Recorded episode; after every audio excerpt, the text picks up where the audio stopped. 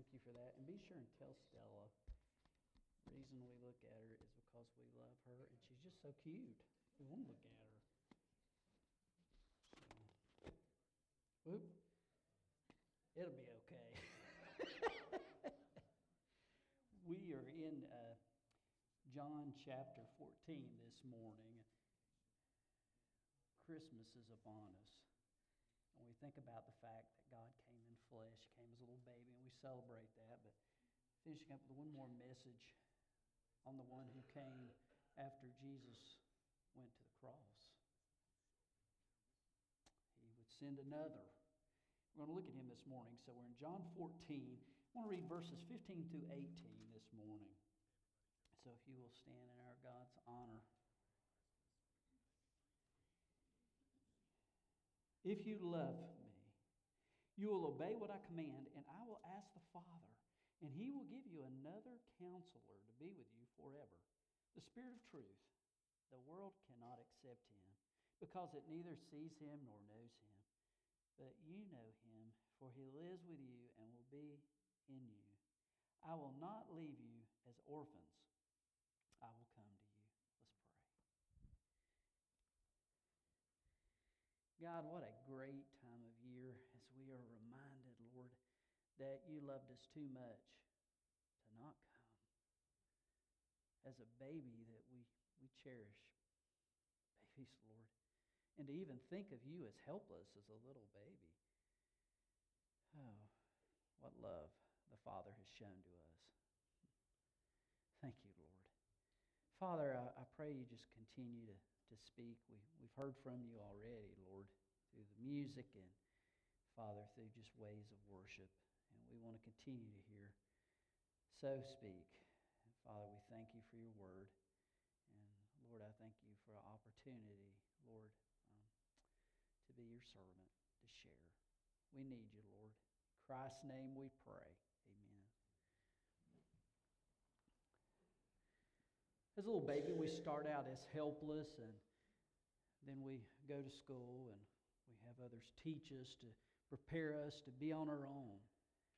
And yet, um, yet, we are never fully able to be all that we need to be. We need God's help. And God sent one. Uh, it's interesting, uh, depends on what translation you look at, in of this text, uh, he's referred to as counselor or an advocate or a helper.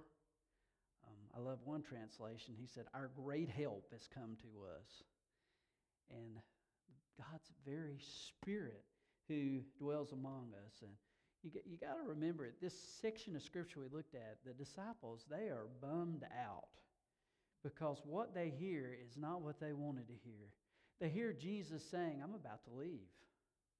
And not in a triumphant way that's going to bring victory over these people who are making life miserable for us in the Roman Empire. But I'm going to head to the cross. They, they couldn't fathom the extent of that. But Jesus, in the midst of all that emotional turmoil, says, Do not worry, I will not leave you alone.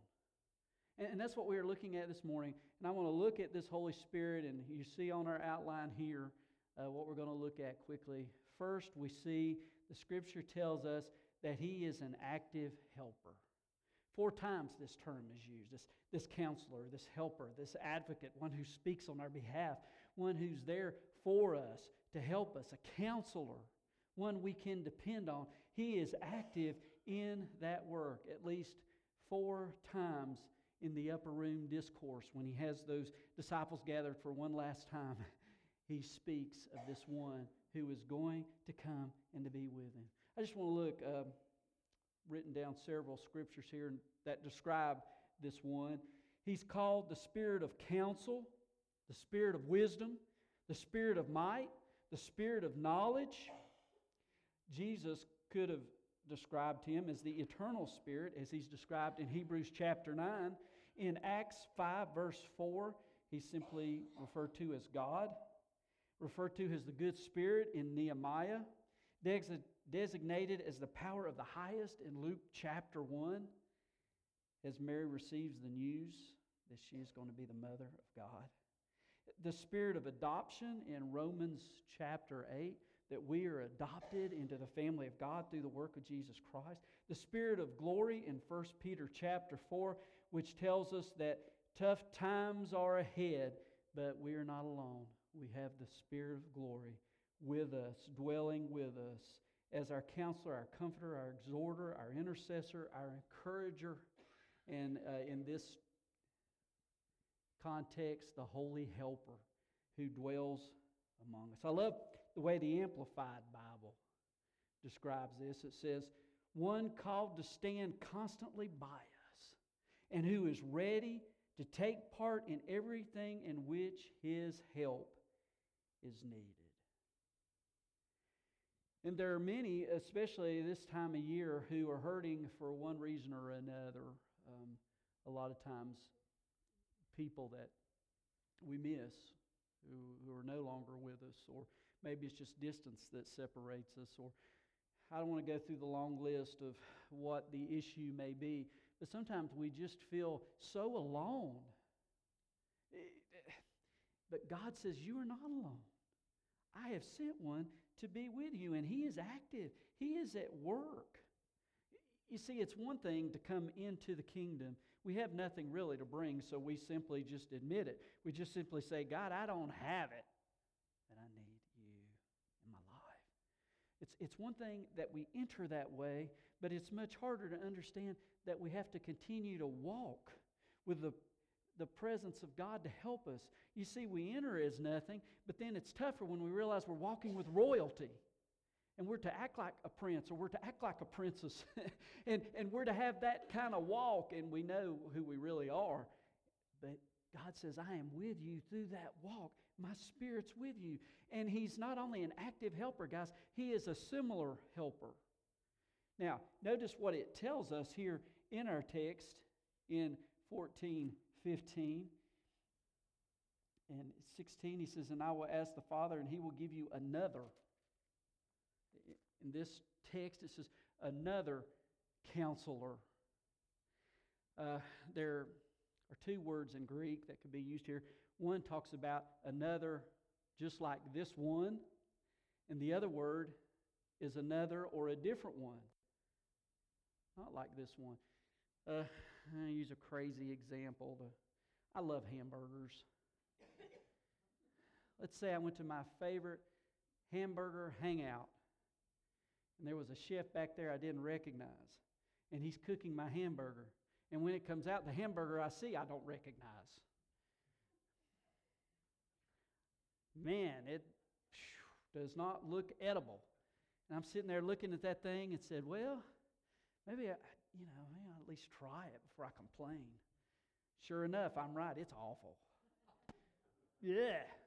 And so I look at that and, and I, you know, tell the waitress and see the cook, you know, I want another hamburger, but not a hamburger like this hamburger, a different hamburger. And so this time they come out, just what I was looking for. Wonderful hamburger. And I'm thinking, man, I love this hamburger. I want another hamburger, not like the first hamburger I had, but a hamburger like this hamburger, just like this one. And so I get another hamburger because, you know, I'm a pig. And man, it's, it's good. And Jesus is saying here, I will send another counselor. He is like me. This counselor that will be with you, this comforter, this helper. It is my very presence that will be with you and that will walk with you. That's who's coming. There are two examples in the scripture uh, I want to share with you. One is prayer. Remember that it says that the followers of Jesus, the disciples, they came to him and they said, uh, Lord, teach us to pray. You know, like John taught his disciples, teach us. And remember that famous Lord's Prayer. And Jesus said, Hey, pray like this Our Father in heaven, holy is your name. Your kingdom come, your will be done. And anyway, he goes on and he gives this example of how to pray. He shares with his disciples. Then in Romans chapter 8, it tells us in verse 26 we do not know how to pray in our weaknesses. We don't know how we should pray. but that the Spirit Himself intercedes for us with groans that words cannot express. In, in other words, we fumble through our prayers. We try to talk to God. We try to listen to Him. We try to have the conversation with God that we know we desperately need, but we just can't do it. But there's good news. His Spirit, the one just like Him, prays for us, utters what we need, groans that words cannot express. It's, it's more than what I can say. It's the Spirit speaking what needs to be heard when my words fall way short. And the second example that's in the text is, is just the instruction of Jesus. Man, Jesus was with his disciples, and when he spoke, they were just amazed, it says in the scripture, and so were the others that heard the words of Jesus speak. But then, after Jesus went to the cross and after the resurrection and the ascension, that Holy Spirit would speak. This is how they were able to recall what Jesus had said to them and to be able to write them down and preserve the words of Jesus for us. The Spirit of God reminded them of that teaching. Listen, this is from 14, verse 25. He says, All this I have spoken while still with you. 26. But the advocate, the Holy Spirit, whom the Father will send in my name, will teach you all things and remind you of everything I have said to you. So, this Holy Spirit is the perfect companion that was needed once Jesus was no longer walking in the flesh beside them. The Spirit is with them and continues to speak. And that same Spirit of God, when we place our confidence in Christ and receive His forgiveness and His wonderful work that was for us, when we do that, that same one comes to make His home in us, to provide for us, to be with us. Uh, think of it this way when we think of God the Father, He provides us external life. He, he th- those questions that we have, and, and uh, um, He is there, He is our God. And, and then Jesus Christ, His Son, provides eternal life. The way for our sins to be forgiven, He paid that price. So He provides eternal life. But the Holy Spirit provides internal life the power and strength to live out what we're called to do because He lives within us. This very Spirit of God is there. Next, He's our permanent helper. um, I get verse 16. He says, And I will ask the Father, and He will give you another advocate to help you and be with you forever. I love the fact that there's no expiration date on the Spirit of God. There's no time frame where He says, well, you know, I'm going to be with you, you know, kind of like your parents might said, you know, hey, once you turn 18, you're out here. I, no excuses. I've paid my dues, you know, getting you ready for this moment. But there's no expiration date. And boy, I am thankful because sometimes I'm just so dumb and it's nice to know that God doesn't say, Well, you really blew it this time, Todd. I'm out of here. No, I will be with you forever. The presence of this companion, of this helper, is forever. Until we meet him in glory, he will walk with us. We can count on that. Wasn't that way in the Old Testament. The Holy Spirit would come upon a person for a season and for a specific job. And once that was accomplished, often the Spirit of God would depart from that person's life. Uh, in 1 Samuel 16, it says, The Spirit of the Lord departed from Saul. David in Psalm 51, as he was dealing with the, with the guilt of his sin being made public, finally, as he had struggled hiding that sin for, for so long, he says in Psalm 51, Do not cast me from your presence, do not take your Holy Spirit from me. So the Spirit could, could disappear, could depart. But this spirit stays because of the work of Christ. It's not on the basis of my behavior, it's on the basis of his finished work and who he is. He stays with us. Look at verse 17. He says, The Spirit of truth whom the Father cannot receive because it neither sees him or knows him. I'm going, uh, he, he says, He will dwell with you and will be in you, that I will not leave you as orphans. I will come to you. He will dwell with us. He's, he's, made that, he's made that promise that He comes to us and He saves us and He works through us and He sanctifies us and He charges us, supercharges us for that work. He's permanent, He's there. Fourth, He's a reliable helper. Uh, notice in verse 17 who He is called, who He is referred to in our text. It tells us um, that He is the Spirit of truth. The Spirit of truth is how He is described. Um, that helper that we can place our trust in. It says, The Spirit of truth and the world cannot receive him because it neither sees him or knows him. It says in chapter 15, 26, When the helper comes, whom I shall send to you from the Father, the Spirit of truth, he will testify of me. He will point to me. In verse 27, you will also bear witness because you have been with me from the beginning. In chapter 16, verse 12, I still have many things to say to you, but cannot bear them now. But he sends his spirit to later provide those words, that comfort. Uh, chapter 16, 13, it says he's going to guide you into all truth, the one that guides us. In Daniel chapter 10, verse 21, he refers to the book of truth, which we have, the, the scriptures, the book of truth, where we go for truth, and we're not to go other places to try to find truth. We're not to look among the dead, but rather to the live, the one who is alive, the resurrected one, for our hope. That is where we find strength. That is where we com- compare and look to Him and His truth. Next, He is an exclusive helper. An exclusive helper. Notice verse 17. He says, The Spirit of truth, whom the world cannot receive, because it neither sees him or knows him, but you know him, for he dwells with you and will be in you. People without Christ, they just don't get it. You know, I, have used the illustration many times that God shared with me. You know, here we are with winter, cold's fast approaching.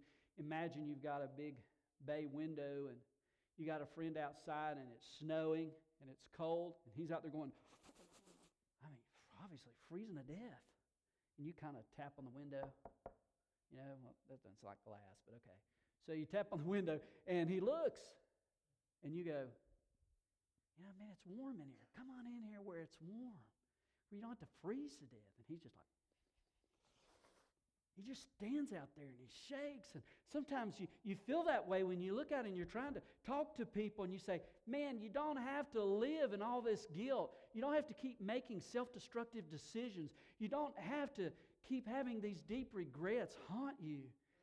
God wants you to be forgiven. There is no condemnation for those who are in Christ Jesus.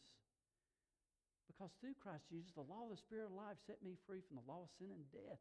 That's, that's what God wants. That's what He wants for us.